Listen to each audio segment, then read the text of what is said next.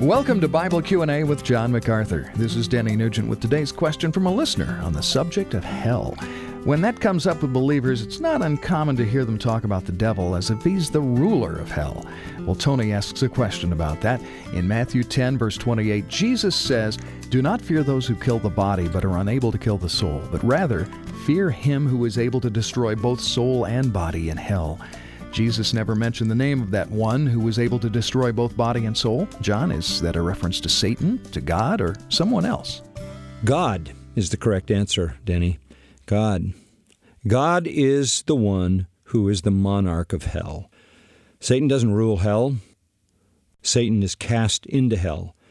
That's what it says at the end of the book of Revelation that Satan, along with the beast and the false prophet, are cast into the lake of fire, which was prepared for the devil and his angels, prepared by God.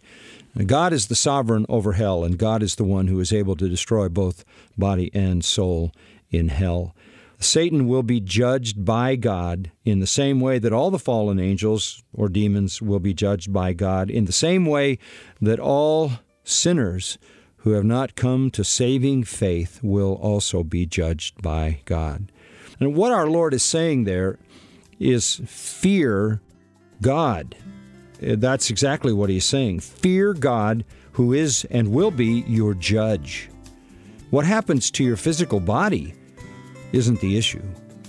What happens to your soul is the issue. And God will catapult your soul into hell if you reject me. That's essentially what Jesus is saying. This is Bible Q&A with John MacArthur. For more teaching from John's New Testament commentaries, go to macarthurcommentaries.com.